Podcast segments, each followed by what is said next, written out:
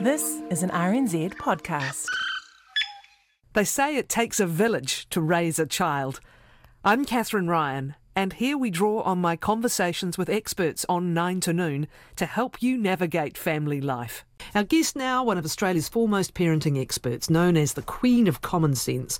We've talked with Maggie Dent a couple of times now, particularly about raising boys and communicating with boys. She's had a bit of practice with her own four sons. Maggie's a former teacher and counsellor, host of the ABC podcast Parental as Anything, and her latest book is called Parental as Anything Toddlers to Tweens. We welcome your questions to Maggie. Text them on 2101, email them 9 to noon at rnz.co.nz, or tweet us at 9 to noon. But to start us off, we thought we'd begin with some of the questions that Maggie is most commonly asked. Maggie, welcome back. Thanks again for your time. Uh, hi, Catherine. Lovely, lovely to be able to come and chat across the ditch. It is, and uh, in China they've taken quite a um, hard line on screen time. We were just hearing in our tech commentator it's being limited to three hours a week, and it's being enforced by means that would not be welcomed in your country or mine. so, in the absence of being able to do this by fiat, how long should we be allowing the kids on screens, and how do we approach the whole thing? I think it's also about years, um, Catherine, and that's really the very first one is the first five years of life. Um, our children are meant to be interacting with the real world through all of their senses, being physically active and negotiating and talking and experiencing things called play without a device at all, except I'm still a bit of a fan of the good old TV. So when we're talking screens, I really put TV in a different box because um, we know that a lot of children keep moving around and also um, then they're, not at risk of, of you know seeing stuff that we don't want them to see. So let's look at let's look at kind of five plus and that's up to say primary. What we need to negotiate it's not so much how much time it's what are they doing? And that's really that balance because schools use so many more screens now. So we can't just go oh look two hours a day but they've already done three hours at school. But there is some great stuff in the digital space. So, again, are they learning and it is it constructive? And we know that during pandemics and lockdowns, helping our kids keep connected in the digital space has been like seriously important. So, I think that's what parents need to do. Are they safe online?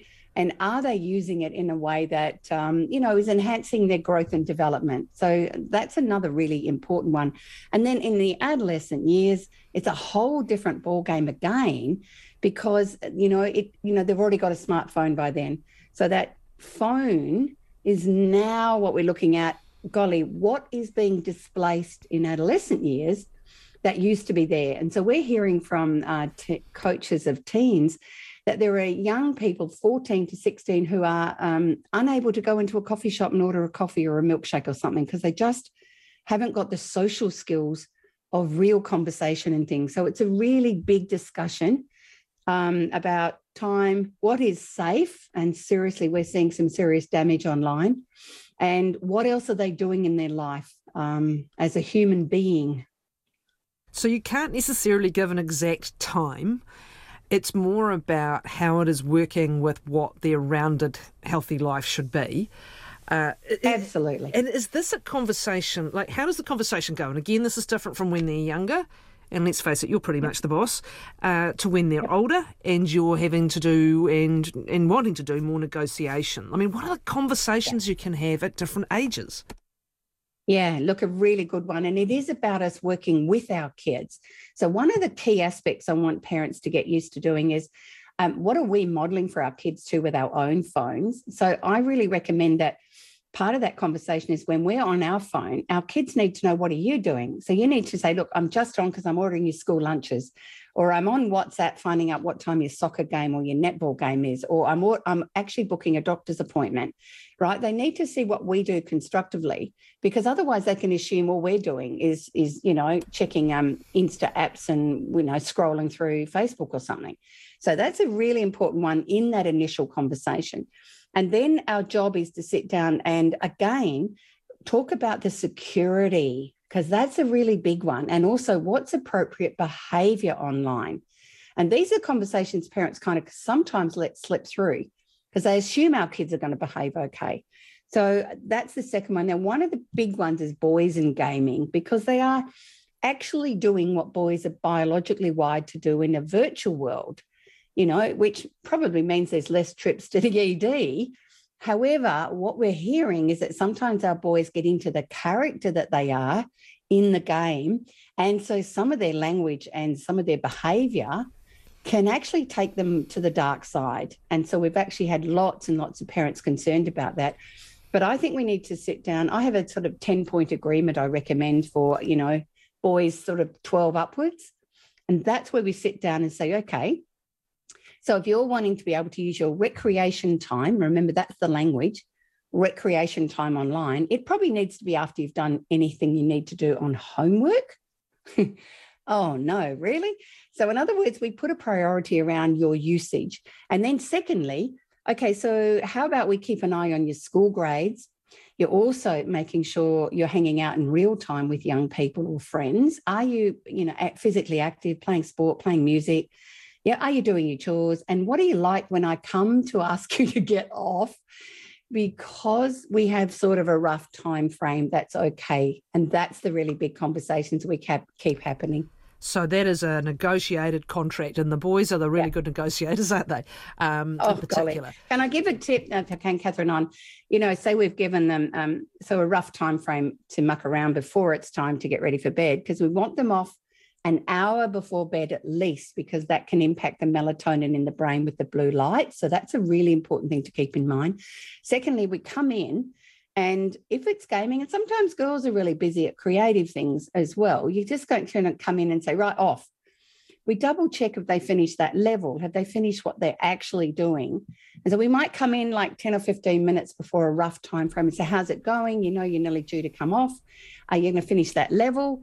And if you've got a boy that's been a bit narky about coming off, you might sit down next to him and go, Gosh, see where, oh my golly, look where you're at. so what we do is kind of connect with where their joy is and then we might offer a suggestion that has something of dopamine in that's a feel good. So come on, let's come out. I'll, I'll cook you a toasted sandwich, or let's go out and we'll um, hang around and you know cook popcorn. We'll do something that's actually okay, but you you can't expect them to come off a really fun activity and do more homework. Great strategizing, thank you. And it's look, it's the, like the old fashioned bedtime in, in, linear TV, isn't it? You start it, 15, exactly. 20 minutes before you're eventually going to eject them out of the room, yes, but you start the softening right. up process. And it's really wise also to respect that they are engaged in something so again um, get to a point where I'd hate a... it if anyone came and yeah. took my murder mystery book off me when I'm in the midst of it. So I go. really get that, don't you? yeah, good stuff. Now let's talk about sleep, which is related, um, and sleep at different ages and um, stages. What's your advice on on sleep through the years with uh, younger children, and then again we'll talk about the teens and the tweens. Okay, so what we actually need for our little ones to fall asleep is they actually have to feel safe and secure in their little bodies and their little minds and their little hearts. And um, we've kind of been conditioned in our modern world and modern parenting that children should just be able to transition into their bed when we're ready for them to do so and stay there. But what we know from traditional cultures is that um, a lot of co sleeping happens with families. Very rarely was a child ever alone in a room that's like kind of a new modern concept. So with little ones, it can take absolutely ages, particularly for our more sensitive kids, Catherine, to be brave enough to sleep in their own room. So one of the things that we can work towards um, is recognizing, particularly around two to three, they may have even been quite good sleepers and they can regress. Um, I've been told by a um, pediatric neuroscientist that as they're exploring the world around them at night, their brain can be quite active in the going to sleep stage because it like revisits the whole day. So if you sit with a little one and, and, and actually have a bit of a chat about what they've done during the day, you know, you can actually decompress the day before they try and fall asleep. So that's one thing that can help. Second is that there are some children that actually still need to have a grown up beside them as they fall asleep because they're not quite emotionally mature enough or don't feel safe enough to do it by themselves. So again, we can do that, or we can let them fall asleep in our bed and pop them back in their bed. But also, they'll tend to come and want to sleep in with their big, safe grown ups when the world around them doesn't feel safe. So we've been noticing a lot of little ones returning to mum and dad's bed or mum's bed, dad's bed um, in this pandemic because they're picking up the angst and the anxiety in the world and it's making them a little frightened. So, again, there are some of those sorts of things we need to recognize that it would be convenient for us. However, it's quite developmentally normal for our sensitive children. So, one of my tips is um, that whoever, whichever child has come into the main, bedroom, maybe one of the parents, if you've got two, can go and sleep in their bed. So, at least one parent every second night's getting a good night's sleep rather than tossing around and no one sleeping well. Good advice. And again, just to link back to the, the, um, older kids and um, the sort of nexus between their um, blue light activity and, yeah. and and their evening activity. Yeah, we're back and not in the just same. That, um, Catherine, there's one other thing about the melatonin level. So we can't just blame the screen, but we have to sort of say the other thing we need for it to be balanced is it needs to have natural sunlight. So that's the other thing about green and screen is you can't always blame the screen because what has it displaced? And it's that's why our kids need to be outside. Thank goodness spring is coming, isn't it? Um, because it's it's also about their eyeballs and the fact that um, they they need to run around and be outside yeah. because their eyeballs are getting strengthened by the different visual distances, and we've now had a massive increase in myopia. Yes. So when we're aware of these things, we can see why, and it makes common sense. But really, we know Mother Nature has a natural tendency to calm us all down. And that is another thing that we want for our kids, don't we, before we try the bedtime routine at any level. We weren't meant to stay in the cave all day and half no. the night. it is interesting, though, with lockdown, though, and I'm sure you're finding this as yes. well, that. Um, uh, they yeah. can creep later and later at night and sleep in longer and longer, which many teens yeah. would naturally do anyway if we didn't make them get up no, and go to school. it's actually been a good thing yeah. because that time they normally commute to school now, if that's the they're getting that sleep time, we should be having more agreeable teens. yeah, but if they're going should. to bed later and later, that's yeah, that's. Yep. That's the yeah, challenge. We do well. still need our parents to put the boundaries in place. I think your most powerful tool is is the Wi-Fi um, you know that there is a time and maybe everybody including mum and dad need to because sometimes when we're stressed we do escapism don't we? We dive into a netflix series and before you know it you know it could be two o'clock in the morning and you know and you go oh my goodness you know i've escaped too much in an unhealthy way because you, then you've got to get up at 5.30 with a toddler in the morning and you're not going to have much sleep to be a happy parent a couple of questions coming in before we pick up. Can you please yep. ask about reading on devices at night? My daughter reads avidly both books and online. Should I limit her to books only at night? This is hard as she wants to read online. Look, it's that it's that space again. What are the what are just pretend it's screen time. So how much has she had? Has she been outside in the fresh air? The fact that she's wanting to read, let's celebrate that and the hour before bedtime. I just think you follow with those and and I would it would be okay, but be great if she could get used to the art of that book holding in your hands that someday you can sit in a bath with. You can't sit in a bath with your tablet because it could fall in the water. You know, there's something about turning pages that's an experience that gets anchored in our psyche. I'd if you can, maybe she can do a little bit of both, but I wouldn't be worried about that. I'd celebrate it. I bet there's a lot of parents out there that would love their kid to be that keen to read. I'm wondering about the order, maybe a little bit online, but then finish yep. with the book. Does that yep. make sense? That would be great. Yeah, mm. no, that's she could be a queen of common sense, Catherine. um, it's so easy talking about what other people have to do. Trust me, Maggie. Um, uh, now, this is an anxiety question I want to bring in actually because it's so pertinent to so many working with children at the moment. Here we are in a pandemic and, you know, adjusting to all sorts of other things. Uh, I work with primary age children in Christchurch. Many of our children have high levels of anxiety, especially those who were at important developmental stages during the earthquakes, which is a decade ago now, Maggie. We're finding many primary age children are becoming school averse due to anxiety. How can we work with them and their parents to help them work through this? That's great. And it is one of those things that this is exactly what um, the impact of a long term a trauma over time. So what it means is that the children that were within that have we've got what we call a hypersensitivity or a hypervigilance because their amygdala was on. I mean, we know that how many of the aftershocks went on for however many years. So it wasn't just a narrow one. So that is absolutely valid and it's absolutely normal. So what we need to do is look at what is it that a parent can do that can what we call get the parasympathetic nervous system kicking in which is the rest and digest one. So it's just sometimes introducing simple strategies of um, you know a lot more three lovely big breaths um, around around the garden in their hands, standing out and breathing in the sunshine. In other words, little pockets of rest can really help that nervous system get down and have more energy in it. But that aversion to the school environment again, the number one thing is human connectedness and human, you know, like relational safety. So it's about if the teacher can really be mindful, you know, they've got a whole lot of them that probably went through the same thing they're also, um, you know, they're able to create a safer net. They are trying to strive to meet those needs.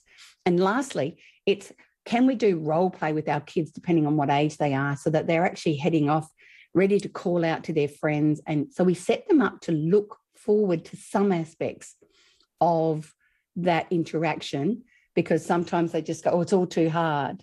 So we look forward to who's the friend you're looking forward to, where you're going to sit for lunch, what games might you play, have you tried this one? And so we shift their mind away from worry. And, and that's easy to do for us because we're growing up. Children can get stuck in the catastrophic thinking loops. And there are some butte strategies and mindfulness that can help with that. And I'm absolutely sure that the school is working with that in the school environment. It'd be great to get some tips home to parents. This is from Kelly and I love it. Kia ora, my five year old set her bed up on the floor of my bedroom last night and said she's coming for a sleepover. Of course, she was in my bed when I went to bed. but what love a lovely, lovely sort it. of transitional idea that you can have a sleepover in mum's room. But I really love that's a yeah. really good strategy.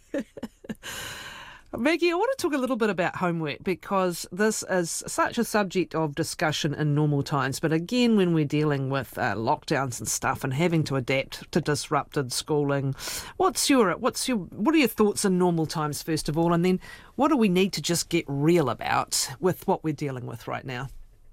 All right. So I'm a bit of an anti homework queen. Um, and even in high school, what I decided was um, I wouldn't set um, written tasks at home, uh, partly because I noticed that some children were performing brilliantly when it went home and really terrible in class, which meant mum or dad were doing it. And what I actually focused on was using the classroom environment to actually do as much work as possible. They just had to read a text at home. Um, now, I am going to say over a period of time, they learnt to appreciate being made to work in class, but that's a bit of a novelty. So we go back to primary school and there isn't really very little research that shows that homework actually improves educational outcome overall. And that's a really big shift because sometimes the pressure is coming from parents, sometimes it's coming from schools. So I'm going to just basically say that depending on your child, some of our children have special needs, additional needs, and they can't complete all their classwork or their work in class that's a little bit different than giving you a keep you busy worksheet to do at home because the school has a policy about it.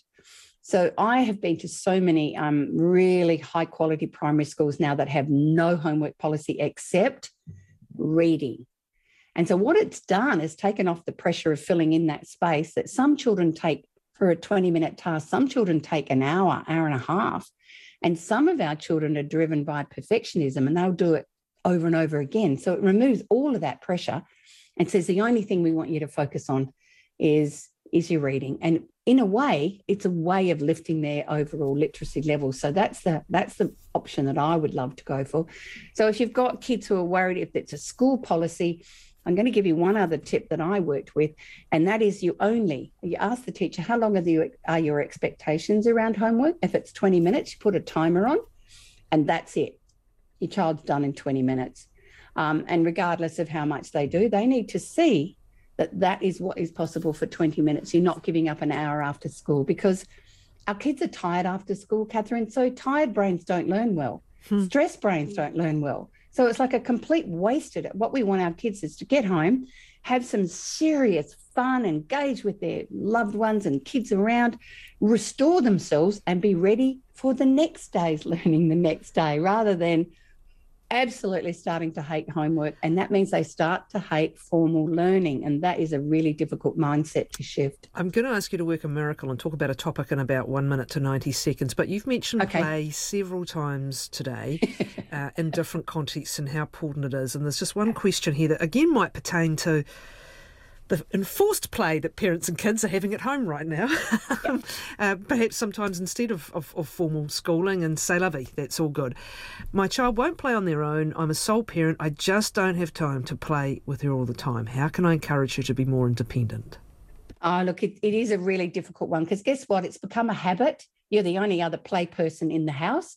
So, my suggestion is that you can start her with an activity and just, I'm going to sit by and watch you and gradually step back just a little bit, but stay watching her and nod at her and smile at her because you've got to create a new habit. And at the moment, you are the plaything. So sometimes it's encouraged. I'm not sure how old she was. What was she, Catherine? Because uh, creative and imaginary play, yeah. get her to imagine playing with some of her toys. And before you know it, she'll be off in the imaginary world. Girls are amazing in that space. What a great idea. Make use of that imaginary friend. Thank you, Maggie. So appreciated. Come back again. Maggie awesome. Dent. Her ABC podcast is Parental as Anything. Her latest book is also Parental as Anything Toddlers to Tweens.